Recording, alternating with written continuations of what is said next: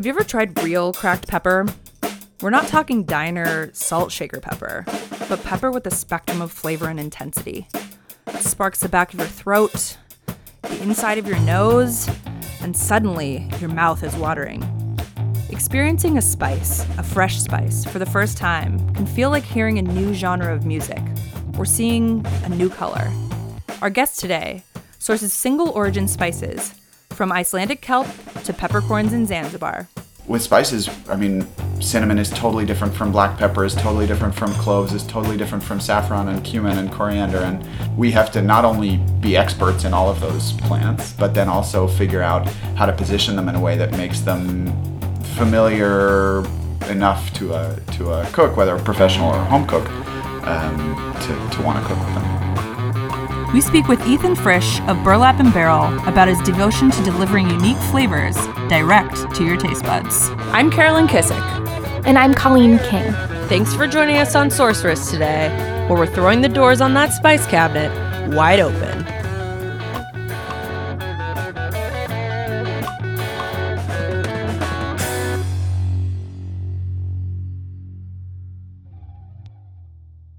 Welcome to Sorceress. Welcome to Sorceress. So, we went to interview Ethan in his Jackson Heights apartment, which is an incredible neighborhood. I mean, it's now my favorite New York neighborhood by far.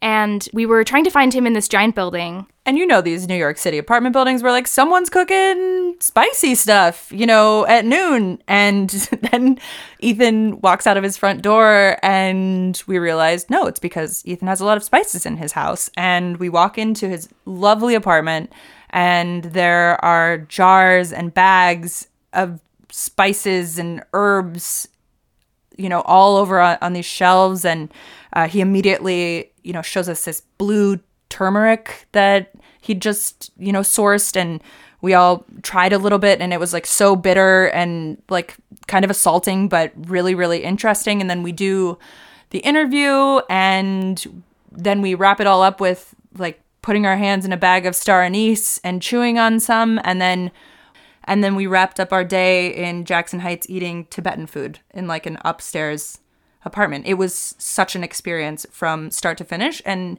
it was almost like he planned it for us. And you and Ethan have you've known each other for a little while, right? Yeah, I I reached out to Ethan because I heard about what he was doing and I emailed him and he just emailed me right back. And sometimes you don't know exactly how you're going to be received when you're reaching out like a cold email. And he was just like, Yeah, that's cool. Let's get coffee. And he happened to be in San Francisco, um, lives in New York, but was was visiting. And we just got coffee and talked about the world. And he brought me some sample spices. And he's not focusing on one country, he's working in multiple areas with lots and lots of small farmers. And he can do that because he ran logistics for uh, Doctors Without Borders. A major part of import and export is logistics. You can find these people, you can work with them, you can find common values, you can have contracts. Those things are difficult, but getting something out of a country that's landlocked is so difficult. And so it's really cool to see him thriving in many, many places. I mean, Zanzibar, Guatemala, Egypt, Spain. He's he's all over. Ethan and I have something in common. Do you know what it is? I don't. we were both political science majors in college. There you go. And then I made the joke that neither of us were doing anything to do with political science. And then he was like, no, we absolutely are. And he's right. It's just, it's just funny. I think he's like the third sorcerer that we've met who's a political science major. I think it's really cool that we're all kind of in food and, and beverage and sourcing and that kind of stuff. It's like a different aspect. I wish someone had told me in college, like, this could be something that you could do with politics. So I'm actually going to speak at a classroom in a few weeks. What? And I'm going to go tell them all of this is just how to apply it, right? And that's what's so cool is to see people's philosophy applied instead of just writing books and being in this like echo chamber type thing. And so I might actually have them record a little bit. I don't know. There's so many things you can do, right? I think you should. And there are many ways to challenge the system. One would be starting a podcast with someone who agrees with many of your political views and interests. I don't know. You know. so, thank you so much again to Ethan for inviting us into your home. It was so awesome to chat with you. Let's get into the interview. Here we go.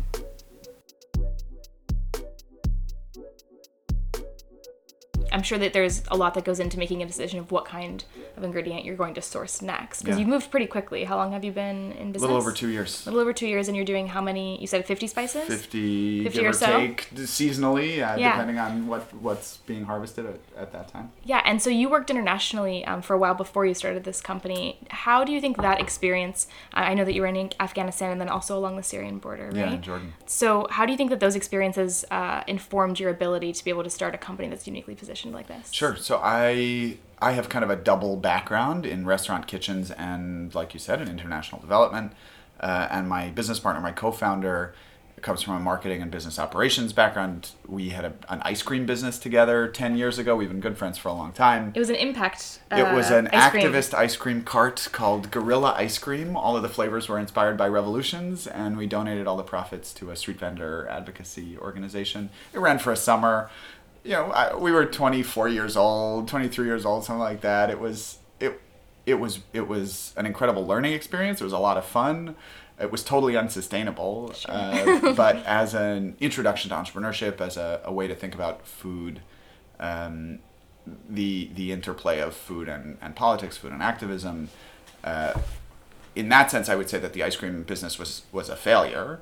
We were unsuccessful. Uh, I mean, I went into this. I had, I had been a political science major and was really interested in getting people to think more about international issues and conflict, and trying to use, you know, sort of tongue in cheek, trying to use ice cream to do that. This everybody loves ice cream, the most comfortable, familiar food on the planet, uh, and then to have people eat ice cream that's based on an you know anti-colonial revolution in West Africa led by Amilcar Cabral, who was this sort of uh, you know communist leader in the 60s in, in West Africa and an uprising against the Portuguese. Um, what I found was that people wanted to eat ice cream and they didn't want to talk about politics, especially complicated, Yeah. uh, controversial topics. It's, I'm sure that it was hard to figure out. Well, were you trying to have conversations while they were eating it? Yeah, Was that was idea? the intention. We actually we did very well. We were pretty. It was pretty popular. We had long lines. We wound up donating probably about four thousand dollars by the end of the summer. Nice. Um, we weren't paying ourselves. We were making the ice cream in a you know rented restaurant kitchen overnight when the restaurant was closed. It was miserable. Uh, and ice cream is the absolute worst product to be in in the food business because it melts. You like, Right. You just like you, if your cold chain, if you mess up your cold chain, you're done. Uh, so it was a really interesting introduction for me and for Ori uh, into what it what a what a an activist enterprise could look like, what a business with a social impact component built in could look like. I then I went to grad school after that and, and moved to Afghanistan, lived there for a couple of years. Uh, he went to San Francisco and, and uh, started a mortgage startup. Um, and so between the two of us, and especially with my experience as a chef, but then also having lived abroad, that was really where the idea came from. And, and we were able to kind of marshal this pretty wonky variety of experiences and skills to, to build a business. The idea came about living in Afghanistan. Uh, there's a variety of wild cumin that grows in the mountains that I had never tasted before, and I had worked in serious restaurants. I had um, I had been a cook at, at a restaurant called Tabla, sort of a high end Indian restaurant under a chef named Floyd Cardoz. Um, so I thought I knew a decent amount about spices. Right. Uh, but then here was a variety of cumin that I had never tasted before, that I didn't know existed, that only grows wild at high altitudes in Central Asia. And I was, I, I, I had this whole world open up. I had never thought about origin. I had never thought about the complexity and the diversity of spices. And, and so I started bringing it home, initially in duffel bags and sharing it with chefs and industry friends and getting incredibly positive feedback. And, and then it took several years to figure out how to turn that into an actual business rather than just like, here guys, I brought you some some fun cumin from Afghanistan, which is what I had been doing. Right. Um, and then I think going from Afghanistan to working for Doctors Without Borders, I was I, I got a job um, managing logistics for a maternity clinic that, that they were running on the Syrian Jordanian border. Um, so then having that experience with logistics, with figuring out how to move usually pretty small quantities of pretty specific things. In in the case of Doctors Without Borders, it was often medications or things like that. How to how to move those things around the world efficiently. Um, and so then I came home and said, maybe I could, maybe I could turn this into something. Yeah. Uh, and so we started importing. It took, I should I should say, it took about five years to go from when I first started bringing stuff home from Afghanistan to actually launching the business. That yeah, about 2012 to 2017. Um, And then where did you start? so I started with cumin from Afghanistan. Started with uh, a, a, a friend of mine, a former colleague who was from the province where it grows, and he and his wife started helping collect it from shepherds who pick it when they're out in the mountains with their sheep, um, trucking it down through the mountains to Kabul, sending it to New York by DHL. It was completely inefficient, uh, but but it was an amazing product. It's still one of our best sellers. Um, That's pretty cool. and then we added, uh, we started working with the cooperative in Zanzibar. I had been connected with them through a, Tanzanian American friend working on a coffee project, and she had met this co op that wanted to export and hadn't found an import partner. Um, and that, that has been a, a theme throughout is that most of the farmers we work with have a never exported before, but b have been looking for a way to export. They recognize the flaws in the commodity spice market, um, selling uh, a, a very low value product into a complicated supply chain that that adds that where other people get to take their cut before the farmers do. And is that typically ex- export and import? Yeah, so spices, the commodity spice supply chain uh, starts with usually a very smallholder farmer growing a small quantity of, of a particular crop. They sell it unprocessed, meaning often maybe it's dried, maybe it's not. It's not usually sorted. It's not doesn't look the way that you want it to look as a consumer. There's often there's twigs and feathers and all kinds. I mean, farms are are pretty. Uh, you know, there's lots of things They're happening on farms, right? Exactly. yes. And usually, spice farmers are are growing a little bit of the spice that they grow, but then primarily they're subsistence farmers. So,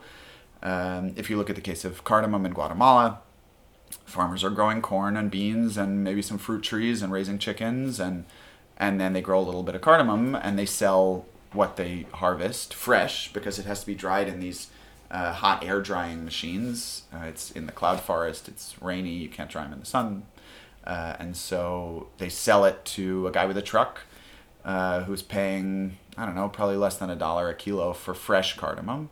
Um, that truck driver then sells it to somebody with a processing, a drying facility. That person then sells it up to somebody with a bigger warehouse, somebody with a sorting machine, somebody with um, a little warehouse where they can package it in big sacks. That person sells it up to a, a consolidator, an exporter. So it's this pretty complicated process where spices are changing hands Multiple times even within the country. times, even before export, exactly. Right. Um, and where the farmer is selling something for less than a dollar a kilo that's going to sell for, you know, cardamom retail could be close to a hundred dollars a pound. It's uh, depending on the size that you buy it and the grade and all kinds of other things. So there's there's this initial inequity in the supply chain, but then beyond that, farmers are not really valued or, or respected for the knowledge that they have, for their expertise. They've been growing this crop usually for their whole lives, several generations.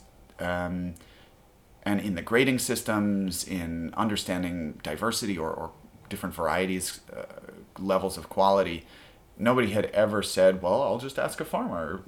It's just not, it's a sort of an obvious thing to say, but nobody had ever done that before. Well, and, the, so- the people that set up the grading systems were they typically colonial powers Yeah. that sort of had an interest in terms of exporting and use sort of arbitrary knowledge to be able to set up these systems that are still current? completely. Spices are graded by size.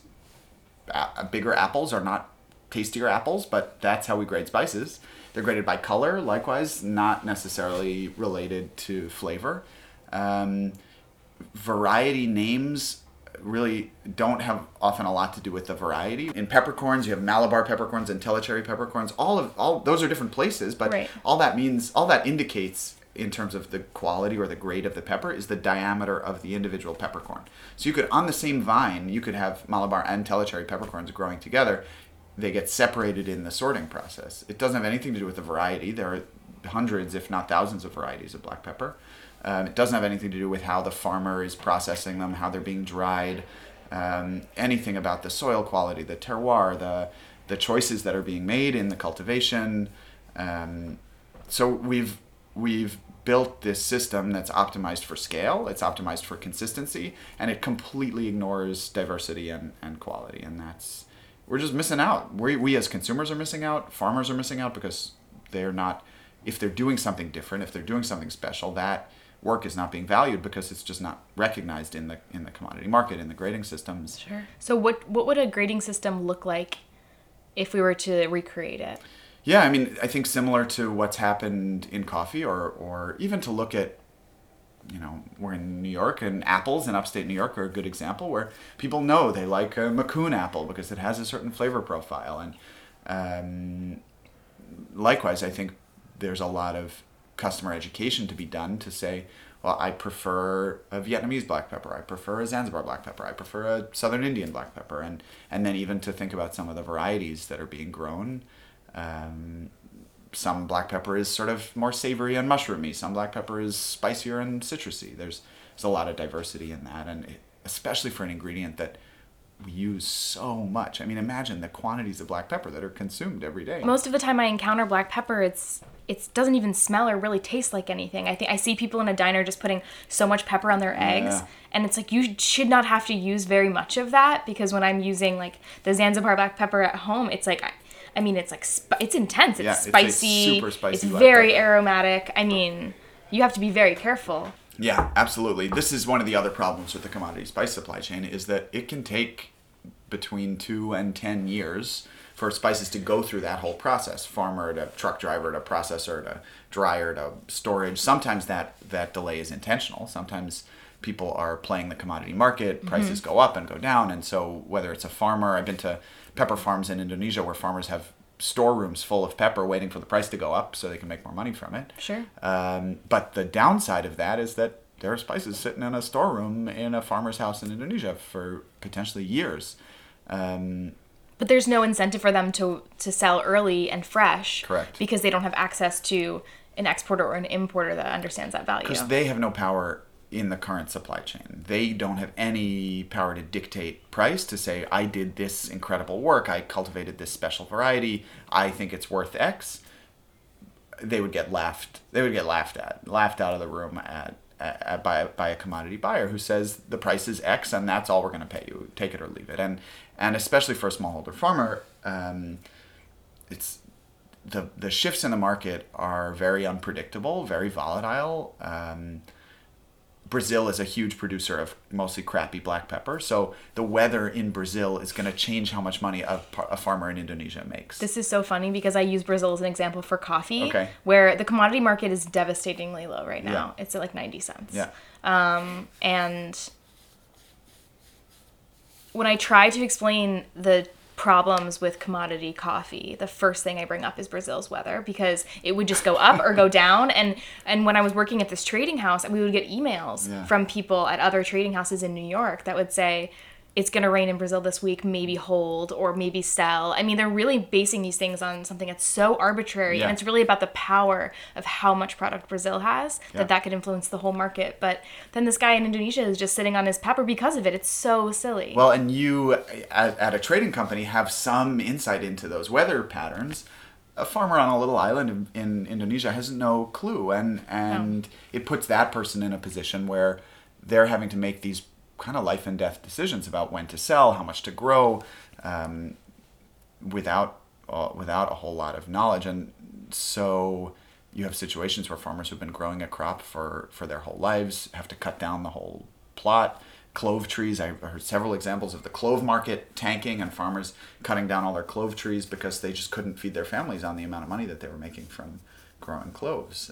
Will you tell me a little bit how Yeah. how it works exactly? Is it different which, with each place? Because I know you work in, in several areas, several yeah, countries. so we're up to almost a dozen countries. Uh, some places we source a single spice, um, and some other some countries we source uh, an array of spices. In some cases, we're working with a single farm.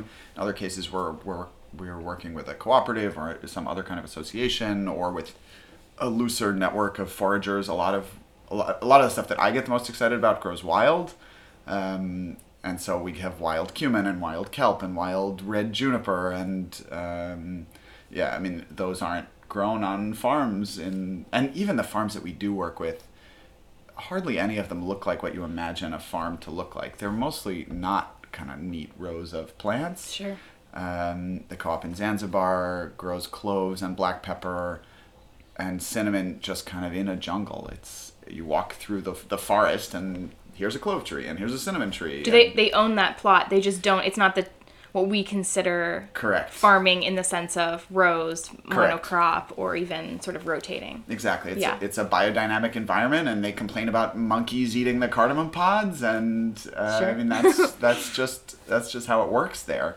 Uh, but they also grow really exceptional crops, and I, I, I think it's a there's an overlap, right? Sure. Biodynamic, really interesting growing environments produce really interesting flavors in in the fruits. Right, and probably really healthy plants. Yeah, I imagine. Yeah, because huge the soil. clove trees, hundred feet tall. Uh, they also have a really interesting technique with their cinnamon cultivation, where um, commodity cinnamon is usually from a, a, a species called cassia, cassia cinnamon, Mm-hmm. and there's de- several subspecies, and it's more complicated. But um, cassia trees tend to be taller and straighter, whereas the the what's called true cinnamon, the Cinnamomum verum species, which is what they grow in Zanzibar, are smaller trees with more branches. Um, and so they're able to practice this technique where they cut off individual branches coming out of a central trunk rather than cutting down the whole tree, which is the practice in, in commodity cinnamon. You cut down the tree. Interesting. Um, and that's not inherently bad, right? Like trees get cut down for all kinds of uses, paper and furniture and all kinds of things. Yeah. And they also get cut down for cinnamon. Uh, for some reason, people ha- seem to have this emotional response. I say you have to cut down the tree for for cinnamon, and people get upset about that. Are these people that are familiar with other agricultural practices? no. Sometimes it's necessary. Right, right. I mean, it's part of the agricultural process. And I was just visiting some cinnamon farms in Vietnam a few weeks ago, and they, uh, the way that they approach cinnamon as an investment was really interesting. Um, people talked about their cinnamon trees the way that we would talk about a, a bank account or something, where you buy saplings when they're inexpensive and really small, plant them on your land. Um, they mature for 15 to 25 years. And when you need a little cash, you cut down a tree. It's you've got this this investment in the land and in the trees. The investment grows. The amount of money that those trees are worth grow literally as the trees grow over time. And then when you harvest it, you uh, you get a you get a whole bunch of cash that you can build a new house with or, or So money do does grow on trees. exactly in vietnam money grows on trees there's also really interesting because of the time that it takes for those trees to mature um, there's a really interesting um, sort of intergenerational process where parents are planting trees that their kids are going to harvest Wow. parents will give kids a plot of land with trees on it as a, a wedding gift or something like that How long does it take to?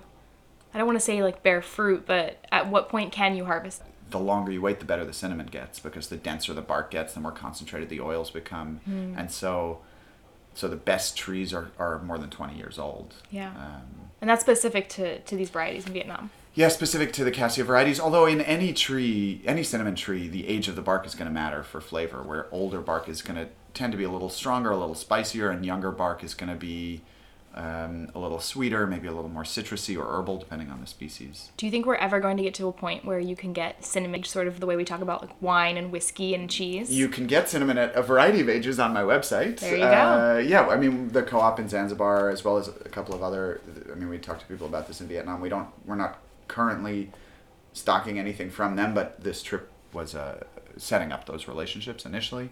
Um, but the co-op in Zanzibar separates out the bark based on the age of the branch. So if you buy the ground cinnamon, it's from an older branch. It's going to be that spicier character. And if you buy the cinnamon shavings, they're really delicate, cut from really young branches, and they're going to be really citrusy and herbal. What we're doing is introducing people to that whole world of complexity uh, within a pretty wide array of species. You talk about tea, especially tea, you're only talking about one species of plant. Right. Uh, you talk about coffee, you're talking about a couple of species, and then lots of varieties within those, but one one plant more or less. Right. With spices, I mean, cinnamon is totally different from black pepper, is totally different from cloves, is totally different from saffron and cumin and coriander, and uh, I mean the list. We we carry about fifty spices, but the list of spices. And then adding herbs onto it, and I don't know how expansive of a definition you want to take, but it's a pretty long list. And so, Yeah. we have to not only be experts in all of those plants, but then also figure out how to position them in a way that makes them familiar enough to a to a cook, whether a professional or a home cook, um, to to want to cook with them. Um, Do you see farmers sort of switching? Because we're seeing in coffee, you know, especially in the lower elevations, some people are pulling out their trees and they're planting cacao because Yeah. it's a little, it's more resilient. Do you see people doing that quite often, or is that pretty rare? Um, I mean, we tend to work with farmers who have a who are doing it for more than the money, who have a real passion for what they grow. Uh, those people, I think, are a little more focused on uh, on long term rather than short term. I've, I've heard dozens of stories of farmers doing that, uh, farmers um, pulling out pepper vines or cutting down clove trees, things like that, um, to, to grow oranges or something fresh that's gonna have that's gonna move a little faster. Uh, but I think we've also seen this shift where certain farmers are starting to understand that that the way that the commodity supply chain begins in spices with smallholder farmers, um, that that those that it can be improved at that point that they can be growing more resilient varieties where most we were just on this trip to Vietnam recently the um, most of the pepper farmers we met are growing a pretty high yield pretty low flavor uh, variety. They Right. want they they get paid on quantity It's and so they're going to grow quantity. Right exactly. It's not the most interesting pepper. It's not the strongest flavor but the the vines have pretty significant yields and that's all they want and they use a lot of pesticides and herbicides and um, even when something is certified organic how a certifier is going back is tracing this funnel shaped supply chain back to thousands or tens of thousands of small farms it's it's really pretty impossible. And they you know there's things like pesticide testing that they can use but um, when you're dealing in huge quantities of pepper uh, you're optimizing for quantity and that extends all the way back to the beginning and so finding we met these two guys pepper farmers in, in, in vietnam who are growing two heirloom varieties of pepper neither of which has the same yields but even pulling the fresh peppercorn off of the vine they're these tiny little berries Yeah. the uh, the flavor difference was was remarkable, immediately obvious. Um, they're growing organically. They're grazing chickens and ducks in between the pepper vines to fertilize the ground. There were butterflies and huge spider webs, and it was like it was a really beautiful environment. Yeah, it sounds Um, great. But but they told us that all of their neighbors think they're crazy, and maybe they are crazy, and maybe that's fine. They've never exported before, so we just got some samples from them when we met them a few weeks ago. The the pepper wasn't quite ripe. Um, and we're gonna see if we can set them up to export. This is a lot of what we do is finding these farmers who, these kinds of farmers who, um, are looking to grow something different, are looking for a, an importer to work with, have been dissatisfied with the commodity market, and, and are looking for a different way to operate. And and I think even ten years ago that wasn't really feasible. But I mean, mostly new communication technology has has Yeah. totally changed that, and I'm sure it's similar in coffee. there are people like in pursuit of tea who we talked to yesterday Yeah. who have been doing this since you know for, for 20 years now and when they first started it was so difficult to find these people how much has technology impacted the ability for you to do your work do you think that these people are recognizing that there's this global market and so they're actually seeking seeking you out as opposed to you having to go and convince people It's funny you should ask that. We are working on bringing in a shipment of a super funky fermented white peppercorn cool uh, from Indonesia. Um, the peppers are picked and then when while they're still fresh, they're tied up in woven sacks and thrown in the river. And they sit in the river for two weeks. Uh, and they ferment. You can see them; they're staked down so they don't float away. they ferment under They water ferment underwater, and you can see these columns of bubbles rising up from where they're where the fruit. So that the skin of the peppercorn is is a fruit, Right. And the the internal, the spicy part of the peppercorn is the pit. And so yeah, the the fruit ferments. Um, they're they're cheesy and savory and and intense. Um, I was I was on this island in Indonesia a few years ago. I had been looking for the funkiest white peppercorn I could possibly find. I love fermented funky flavors in general. Me too. And I got an email. Hello, I am a farmer on the island of Bangka. I found your website. I would like to export. Would you like to work with me? I was like, buddy, you are not going to believe this, but I'm two hours away from your farm and I'm going to come visit you tomorrow. So, I mean, the coincidence of that was made it particularly remarkable, but now we you know we're, we're booking the shipment. It'll Sure. we'll have it in stock in the next month or something. So That's so cool. it's it's a long process, especially when a farmer has not done this before. Um, and and we're also asking them to do a fair amount more work in terms of things that have traditionally been done by the by the brokers.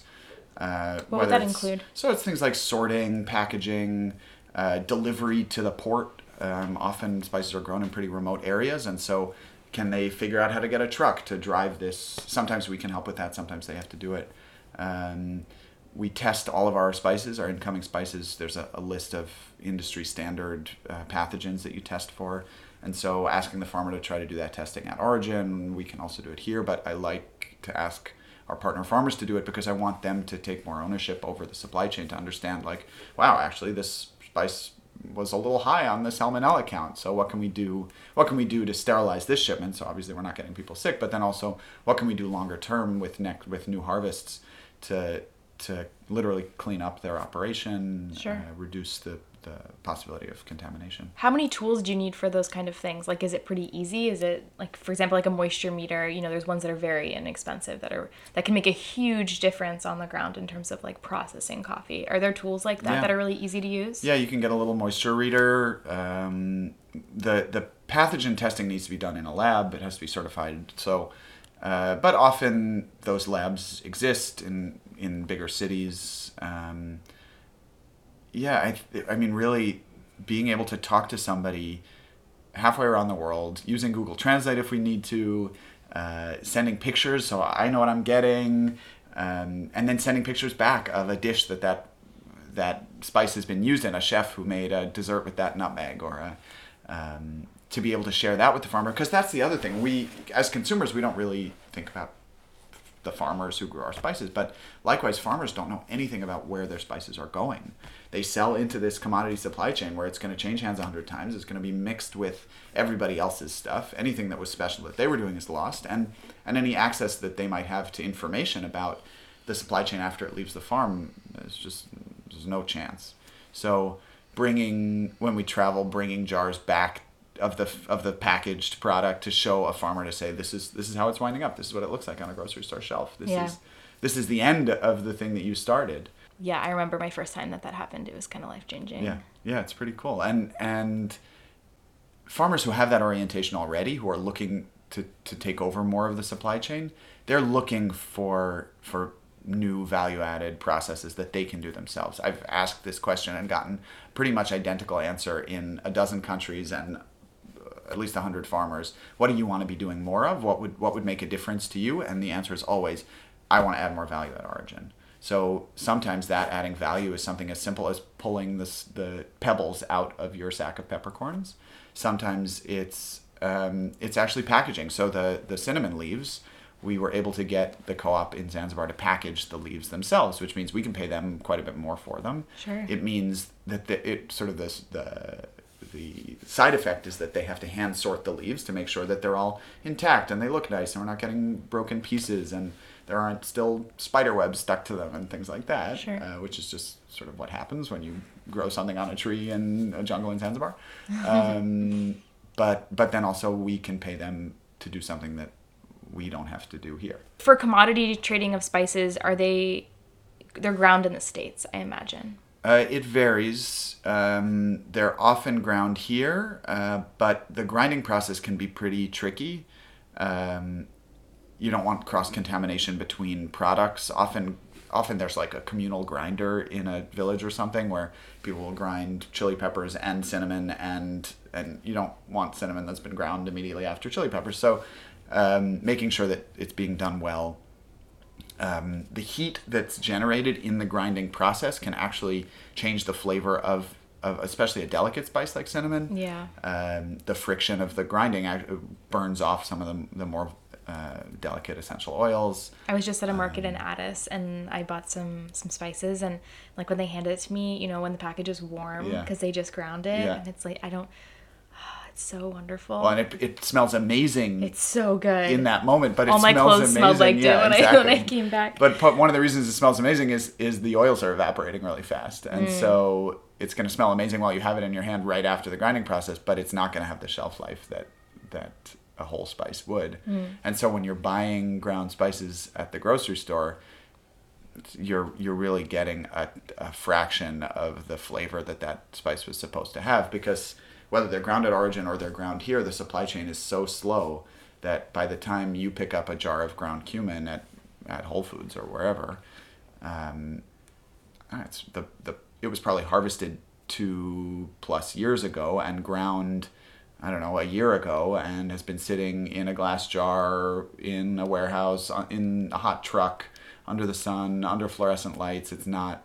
It's definitely not the ideal environment uh, for spices to be stored or transported in, and so we're we're trying to take a more expansive view of that supply chain. How can how can we control it more tightly? How can we make sure that we know every single stop that the spice is taking, the warehouses that it's spending time in, how it's moving from uh, Indonesia or Zanzibar or Guatemala or India or wherever it is to get here, how quickly we can do that. Um, so to have something within a few months of harvest is is not something that really any other spice company has been able to do, and and we can do that primarily because of technology, because of communication technology, and and uh, the ability to coordinate shipments around the world sitting sitting here. You've dedicated so much time to spices, but if you could be a sourcer in another industry, like wake up tomorrow and Yeah. have all of the knowledge Oh, and ability many to do that, what would you do? I love honey. I love uh, seaweed.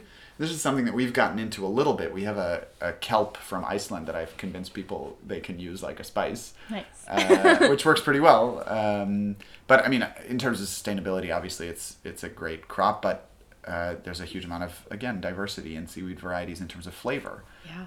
Um, and you get seaweed that tastes like licorice, and you get seaweed that tastes like oysters, and you get seaweed that tastes like kale. I, there's, I mean, all these crazy flavors uh, that we mostly ignore or only cook within very specific applications. If you're cooking with seaweed, people assume you're cooking Japanese food, and that's not.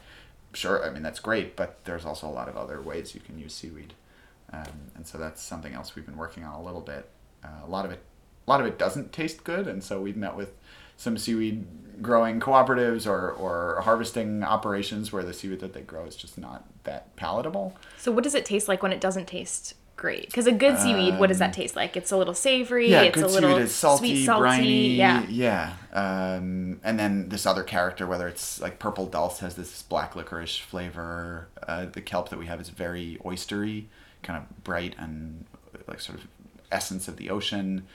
Uh, seaweed that doesn't taste good uh, can sometimes have sort of an iodine character. Yeah, that's not good. No, kind of bitter, kind of um, like like really crappy vodka or something. This like uh, sort of chemical gasoline Yeah. flavor.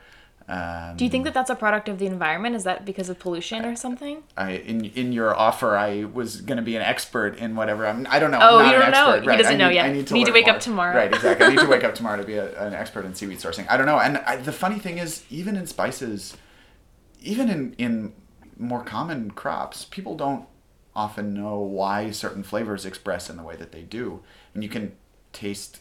You go to France and taste wine from one side of the river and the other side of the river, and it's going to taste different maybe in wine or coffee it's a little bit more developed people have a sense of soil chemistry or something like that that would express itself in the flavor of the fruit but often they just they just don't know i've met with people who know a whole lot more about spices than i do who i, I don't have a, an agriculture background or a botany background and so whatever i've learned i've learned by reading and by talking to people and and ultimately you can ask this question a hundred times and the person well maybe it's this maybe it's this and ultimately the answer is well these are all just guesses we don't really know why Sure. a certain flavor expresses in the way that it does But if it's good, or f- you just follow that. Because you know it- it's coming right. wherever it is. It's coming from place, and that's why land and environment is so special, right? Yeah. Because you know sometimes there's this area on the hill, and that is where the best stuff comes from. Yeah. And we don't ask questions. Right.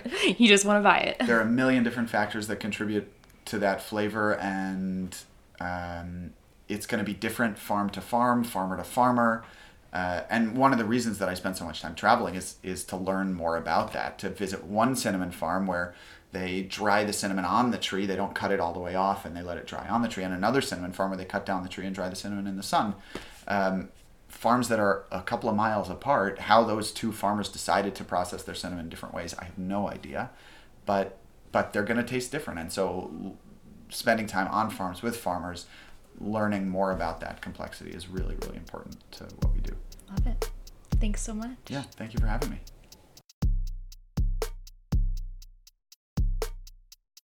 Thanks so much to Ethan for taking the time to chat. You can find everything that the guys at Burlap and Barrel are up to at burlapandbarrel.com and on Instagram at burlap and barrel. Stay tuned for our music segment, where our music curator discusses the cultural and musical history of the region and product discussed in the episode. And if you haven't yet, please leave us a review. Let us know how we're doing. We'd love to hear from you.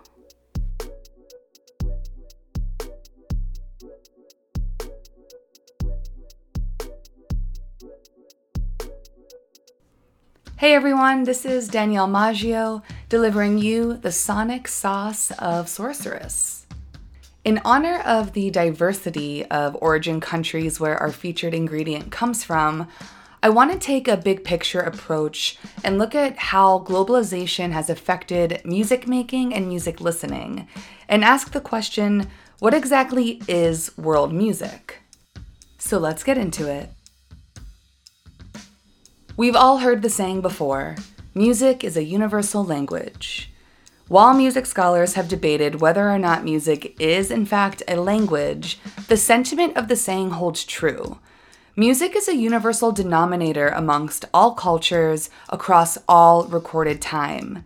It's a global consistency, and a highly enjoyable one at that. Music is the intentional way sound is organized in space and time, allowing for infinite possibilities. From the beginning of recorded time, cultures have cultivated musical practices based on their specific regional landscape, languages, religions, customs, beliefs, and so on. This is why the popular music of Detroit sounds different from the popular music of Damascus, and why the sacred music of the African diaspora in North America sounds different than the sacred music of the African diaspora in South America. Music scholars often refer to these unique musical systems as soundscapes. Soundscapes can be understood as sonic landscapes that are simultaneously a physical environment and a way of perceiving that environment. They are constantly under construction and always undergoing change. Now, this has always been the case to a certain extent. Just as spices and other commodities traveled ancient trade routes, so too did instruments, songs, and musical techniques. However, by the 1990s, the global flows of technology and communication began to shape our world in ways prior civilizations would never have thought possible. As a result, the soundscapes we now create and enjoy are truly boundless. Just as we can reach into the spice rack and choose from an array of locally sourced spices, so too can we access a variety of musical traditions from around the world. Whether it's curated by prestigious institutions such as Smithsonian Folkways, or simply going down a YouTube rabbit hole, pending internet access and a healthy dose of curiosity, we can immerse ourselves in as many soundscapes as we desire. Now, maybe you've seen world music compilations at stores that sell tapestries and incense, or perhaps you've seen world music offered as a college course. But what exactly is world music? And isn't all music from the world? As an academic category, world music is a primary topic of study for ethnomusicology, a discipline which studies how music functions within culture. However, what qualified as the world had some regulations. World music began as a Western commercial category to organize non Western music. This created a binary of Western versus non Western. Sound familiar? Just as the Western world tends to other people, we also othered music. World music was not established as a commercial category until after Paul Simon of Simon and Garfunkel released his now famous Graceland album in 1987. Paul Simon traveled to South Africa and recorded with local musicians, blending pop, rock, and local South African musical styles. Graceland was an international success and won the Grammy for Best Album of the Year. However, at the time, the album created conflict for distributors who didn't know how to categorize and label this music that blended non Western and Western styles.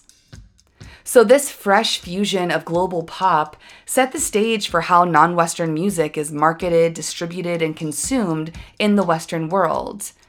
And in 1992, the Grammys officially instituted a world music category. Perhaps one of the first world music stars, although that term was not yet in existence, was Ravi Shankar. His hypnotic classical Indian ragas penetrated the Western 1960s counterculture in a big way, grabbing the attention of the Beatles so much so that they began incorporating Shankar's sounds in their own music. This early example of the global flows of music is nothing new. Musical sounds and instruments and techniques have been circulating the globe for as long as there has been trade and travel. But the advent of technology has brought us to a new space and time entirely. One where soundscapes are transformed without the barriers of national borders, and where musicians can evolve their traditions into a type of fusion. All of the artists on this week's playlist are from an origin country of one of the single origin spices from our featured sorcerer. There's Indonesia, Iceland, Zanzibar, Tanzania, India, Vietnam, Guatemala, Spain, Turkey, and Afghanistan. All of these songs are rooted in traditional music making practices from that region, but have evolved by the global flows of world music. From electronic samples of Indonesian gamelan, to avant garde British post punk in Iceland, to East African soul house fusion, to Vietnamese hip hop, to a mix of Turkish folk and psychedelic rock. Listening to different soundscapes help combat the false binary between the Western and non Western world. Listening to different soundscapes provides a more nuanced understanding of the global flows that structure both our embodied realities and our imaginations. So go on, spice up your soundscape. I guarantee you'll like what you hear.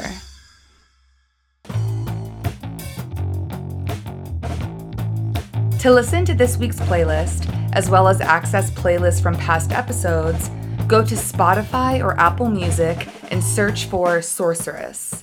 That's S O U R C E R E S S.